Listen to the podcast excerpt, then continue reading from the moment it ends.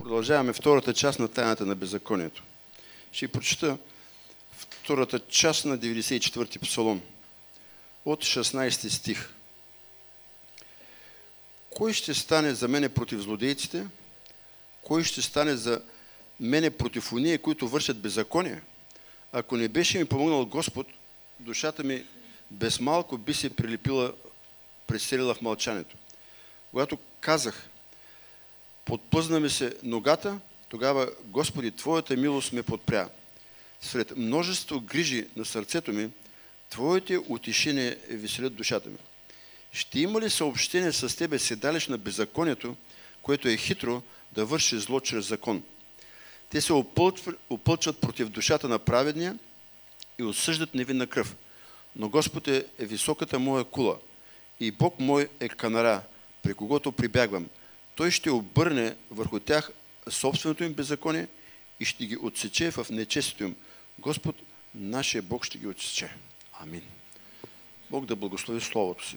Продължаваме, скъпи души, размишленията и може би няма да може да кажем всичко, но предполагам, че това е достатъчно. Ако по-нататък Бог даде мисли, пак ще ги споделиме. Преди път, както каза сестра Райна, говорихме за антихрист. Човекът, който ще дойде и в началото никой няма да разбере, че е той. И в Данил 8.23, ако можеш да го прожектираш, там се казва, че той ще бъде веш в лукавщина. Веш в лукавщина. А ние виждаме, че вече духът на Антихрист отдавна действа и днес все повече и повече беззакония придобиват законова форма. Това е най-тревожното нещо. Че най-големите грехове, най-големите грехове вече се скриват или обличат в законова форма. И това е доказателство, че бавно, но сигурно ние отиваме към последното време. Тази вечер ние ще говорим за тайната на беззаконието вътре в нашите сърца. Ние започнахме с Антихрист, 8.23 Данил и в последващите времена на царуването им, когато беззаконието, беззакони се стигнат до върха на беззаконието и ще се издигне цар с жестоко лице и вещ в лукавщина. Това е една от характеристиките на Антихрист, който ще дойде като личност, но ние виждаме както и Йоанн каза, че има много антихристи и най-вече духа на антихрист е този, който покрива с законова форма най-безобразните грехове. Най-безобразните грехове.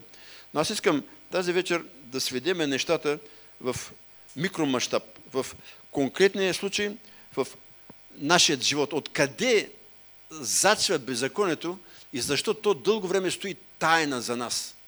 Тайна за нас. Това е, аз си го казах, това е патента на Сатана. Исус дойде и декларира своята мисия, докато дявола никога не е идвал и не е казвал кой е и какво цели. Това е голямата разлика. И тъй като самия той действа в тайно, скъпи души, много от нещата идват в живота ни и ние не можем да ги разбереме на време. Исус каза, ето княза на този свят идва, но той няма нищо вътре в мене. Ще видим, че много често ние имаме нещо от този свят в себе си и то е тайна за нас.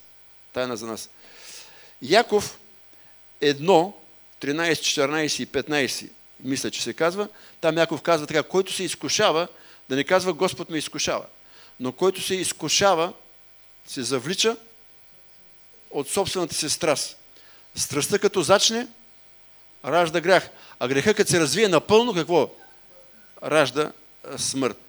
И както сестра Райна подчерта, ще се върна на това, че трите врати на това изкушение са страстта на плата, пожеланието на очите и гордостта на живота. Самото изкушение, за което ще говорим малко повече, е една голяма тайна. След малко ще ви покажа примери от Словото и примери от живота. Самото изкушение е тайна. Затова Исус каза, бдете и се молете, да не паднете в изкушение. Това го каза по повод, когато там се надяваше поне един час те да бдат с него, но те не можаха да го направят. Ние много рядко спираме вниманието върху това предупреждение, тази заповед, която има изключително мащабен обхват. Бдете и се молете да не паднете в изкушение. По-лесно е да се опазим от изкушение, отколкото като паднем в изкушение да се опазим от грех. Както когато ви проповядвах да пазиме сърцето си, ние видяхме, че е по-лесно да човек да пази сърцето си, отколкото като го изцапа да го изчисти. И ви дадах пример с килима.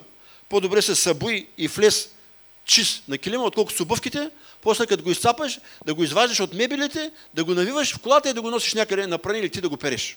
Има голяма разлика. Така и тук. По-добре е да се пазиме от изкушение и да не попаднем в изкушение, отколкото когато паднем в изкушение, да можем да се опазиме. Апостол Павел хвърля вината върху Ева, но аз мисля, че Адам има причина Ева да изпадне в това. Адам не беше на своето място, когато Сатана отиде при Ева. Бог каза на Адам да обработва и да пази градината. От кого да я пази? Именно от тази старовременна змия. И преди път ви споменах нещо, че част от тайната на беззаконието е, че дявола прави всичко възможно, първо да няма вярващи мъже в църквите и в семействата. Просто да няма мъже. И днес, когато обикалям църквите, виждам, че две трети, три четвърти от вярващи са жени. Мъже вярващи има много малко. И много често вярващите мъже просто не могат да полагат достатъчно грижи за семейството си по много причини, защото тичат и бегат за хляба на същни.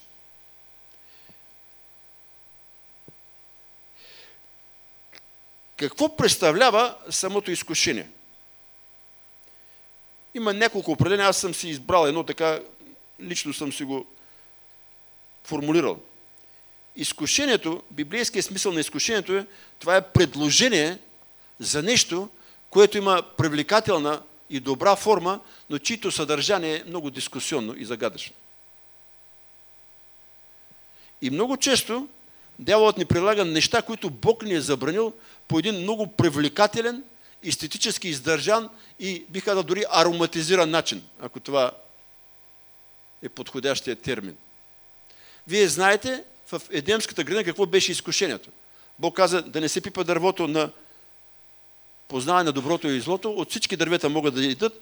Дървото на живота беше там, обаче те постоянно гледаха на забранения плод. И тя видя, че беше добро, наглед, приятно за очите и яде и даде и на мъжа да иде. Яков казва, който се изкушава, се завлича и се подлъгва от собствената си страст. Страстта е част от нашите емоции, много често тя идва и чрез плата. Ние сме вярващи, които твърдиме, че сме раснали или считаме себе си раснати на кръста и нашата плът там. Но за разлика от Христос, на който казаха, ако си Божий син слез, той не слезе. За разлика от кръста, много често ние слизаме. Нашата плът се слиза на тази земя и започва да се върши това, което си иска плътта. Страстите са част от тази плът. И когато човек не е там, където Бог го е поставил, изкушението идва. Вижте, Адам не беше на своето място, изкушението дойде и целият свят се сгромоляса. Може ли второ царе 11 глава, първите два стиха да прожектирате? Един друг велик мъж не беше там, където трябва, изкушението дойде и след това и дойде смъртта и цялото му царство щеше да се сгромоляса.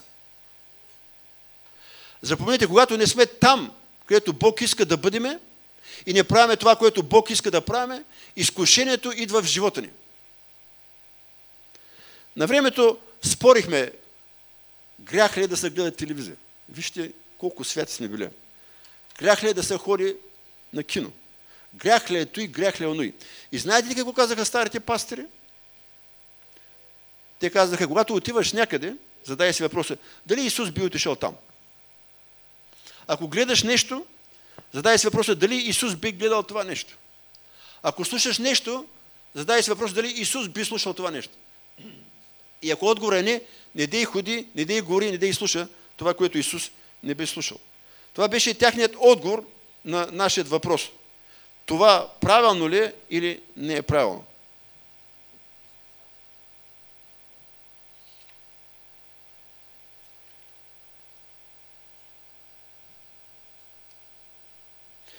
Защото когато дойде страстта, а, когато дойде изкушението, скъпи души, много често, голям процент от случаите, или пожелаят на очите заработва, или похота на плъта, или суетата и гордостта на живота. Някъде се получава пробойна. Много е трудно, много е трудно да устоиме и да можем, бих казал, да се опазиме. Когато разсъждавах, дойде ми един интересен пример. Не съм го чел, просто ми дойде в въображението. Какво представлява изкушението? Аз съм виждал и веднъж имах случай да стъпя на дирина кора. Вървиш и в крачка стъпваш и, и става интересно. Става, става интересно. Вероятността с другия крак да запазиш равновесие и да се опазиш е много малка. Вероятността, когато стъпиш на динната кора, така, да паднеш и да се повредиш е много по-голяма. Нещо подобно е изкушението. Когато дойде в живота ни, скъпи души, все едно, че ние вече сме на динната кора. На къде, как ще отидем? Дали ще успееме да се съхраниме или ще паднем и щупиме само китката или ръката цялата ще натрушиме или бедрото, главата и ръката или ще сме без съзнание, там вече никой не знае. Разберете, че изкушението е едно от оръжията на Сатана и то е много тайно, много тайно. Самото изкушение дълго време остава загадка за този, който е изкушаван. И когато там стане зачатието, то е вече факт, но никой освен Бог не знае. Когато готвих тази проповед и дойдеха мисли и за естественото зачатие. Вижте какво казва Псалом 139.15. Косникът ме не се укри от тебе, когато в тайна се работих. Твоите очи видяха необразуваното ми вещество.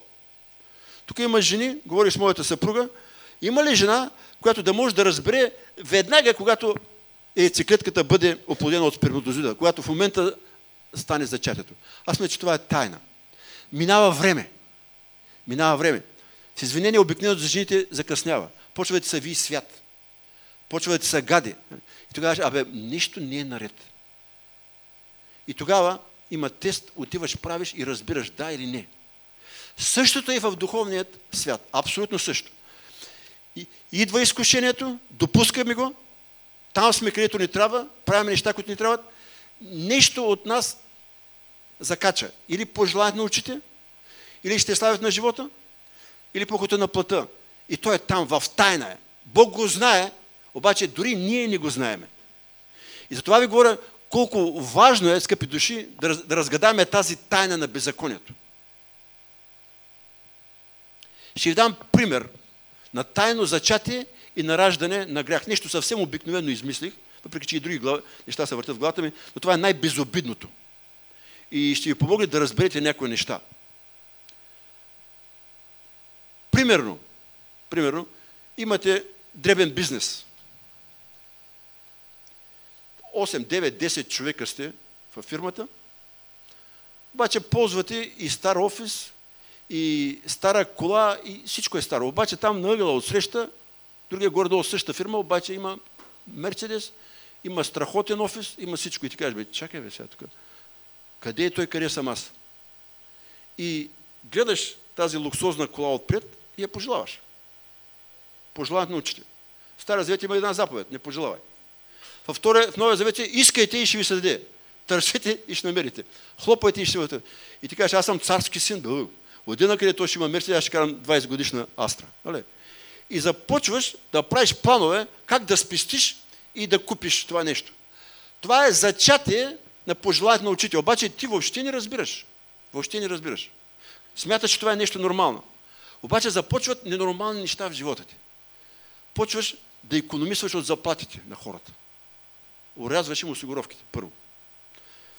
Обаче тя струва 100 000 евро един намазан Мерцедес струва най-малко 100 000 евро. Започваш да крадеш от данъците, фалшифицираш фактури. Спираш да даваш десятък, ако си християнин. Съкръщаваш поне един-двама. И кажеш, Бъ. И се стремиш към цел, както, както говедо на. Така. И той вече работи вътре. Всичко около тебе започва да се влушава. Обаче ти преследваш заветната цел. Нали? Мерцедеса трябва да бъде пред портала. И го купуваш. Обаче този Мерцедес има разноски. Само каското му не знам колко е.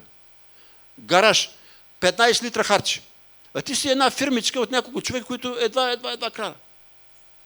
Теглиш и кредит, за да го купиш и трябва с лихвата да плащаш. И не можеш. Хоп, съкръщаваш още един човек.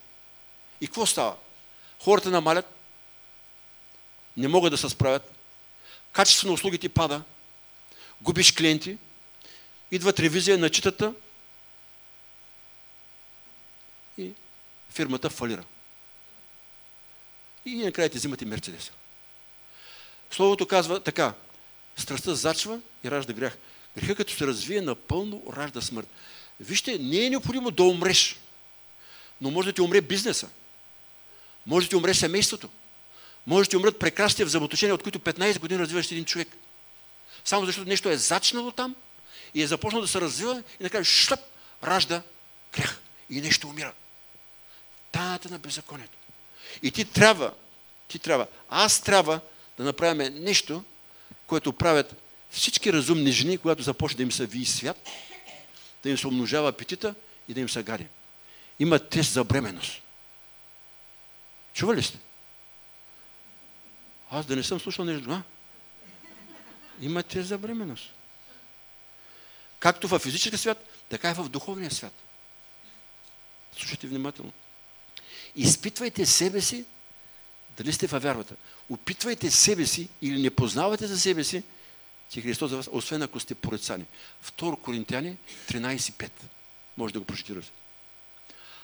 Скъпи души, когато се върнах назад, аз разбрах, че съм направил много духовни аборти в живота си. Словото забранява физическите. Но аз при няколко месеца ви казах, че Бог насърчава духовните аборти.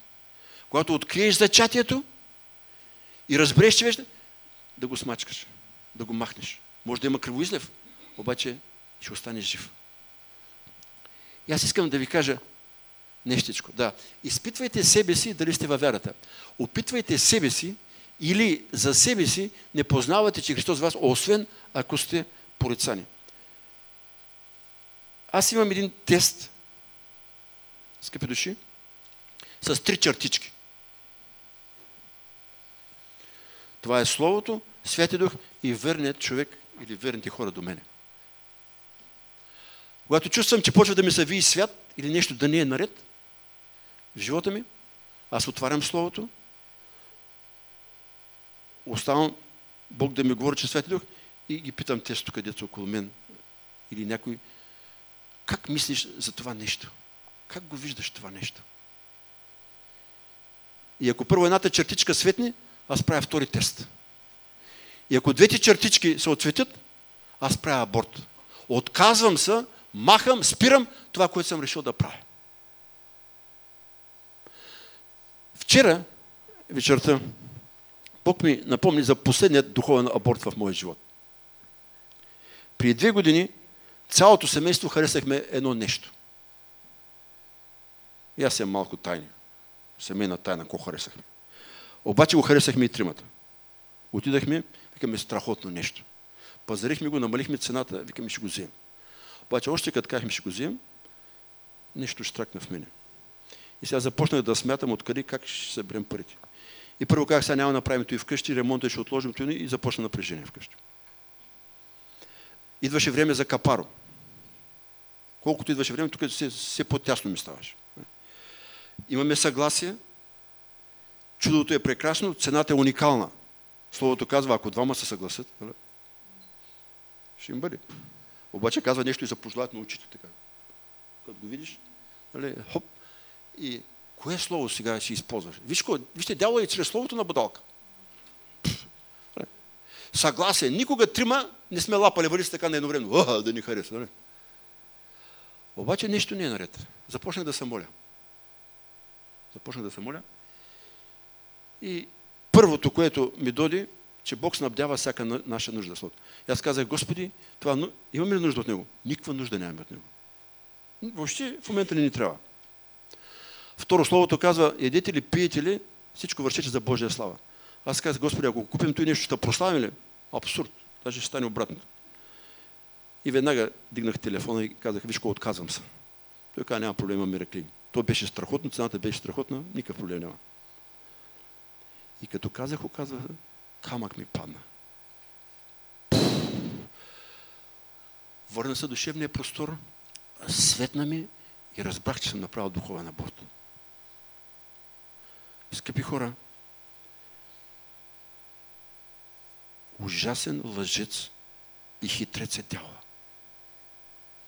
Пожелая да научите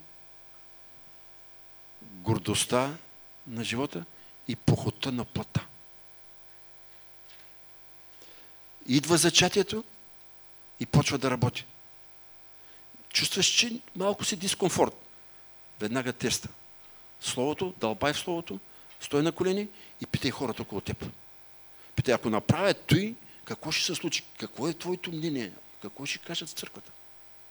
Ще прославя ли Господа? Кой ще каже Амин? Няколко думи за това, че грехът идва и ние почваме да го практикуваме, без да съзнаваме, че е грях. Чуйте Псалом 19.12. Кой съзнава своите прегрешения? Очисти ме от тайните прегрешения и от гордост опази слугата си да ме не завладее. Тогава ще бъда чист и непорочен от много прегрешения. Големият проблем е, скъпи души, когато позволиме в живота си да се случват неща, които са неправилни. Обаче ние имаме свобода за тях да ги вършим. Моят баща, който се покаяваше за няколко съществени неща преди да умре, едно от тях беше, че той е вършил неправилни неща, имайки свобода за това. Имайки свобода за това. Той разбра и за тези неща се покая. Понякога поради нашата незрялост, поради нашия закъснял духовен пубертет, ние вършиме неща, които са грях, обаче които смятаме, че са нормални, че е нещо естествено. И понеже имаме и гордост, не можем да приемем съвет, не можем да спреме да правим тези неща. Затова Давид казва, кой съзнава своите прегрешения? Малко са хората, които на време ги съзнават. И една от причините е гордостта в живота ни. Бог да ни помогне да, да имаме тази молитва и тази настройка. Да разкриеме в живота си тайните грехове. Първо е хубаво да разкриеме зачатието и да направим духовен аборт. Обаче ако не стане и дойде това нещо, Мерцедес се появи и ти трябва да съкръщаваш, да правиш, махай го докато е време. Връщай хората на работа, защото всичко ще отиде в канавката. Няколко минути за греховете, които знаем, че са грях, но искаме да ги скриеме. Има ли някой, който е така прави, а, ако може да не се види? Има ли си поне един случай в живота си? Дигна някой ръката. Аз не съм най-големи грех. Хилите са.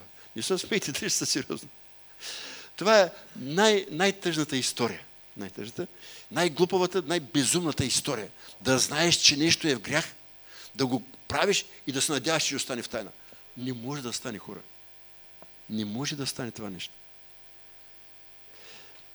Дявола е този, който се удоволства да разкрива нашите тайни грехове по най-неподходящия начин, сред най-неподходящи хора, за да на унищожи.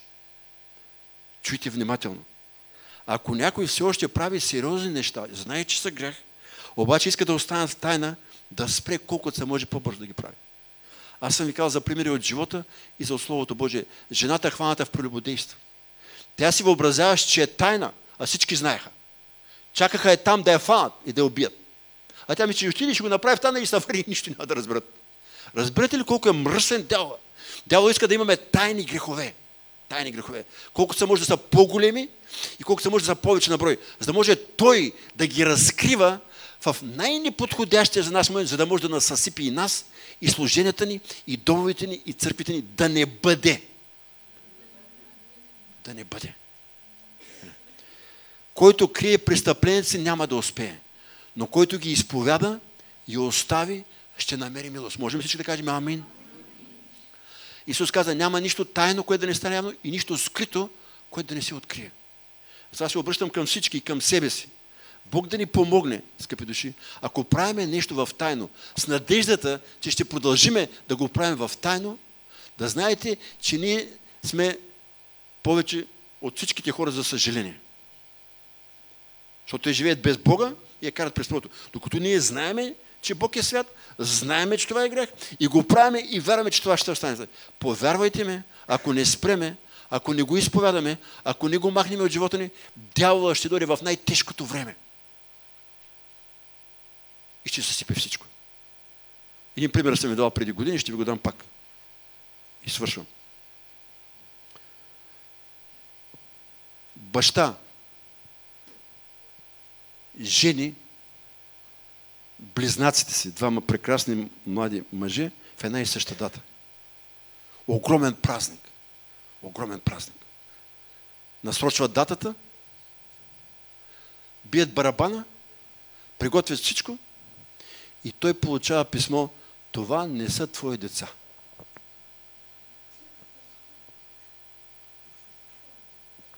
Това не са твои деца.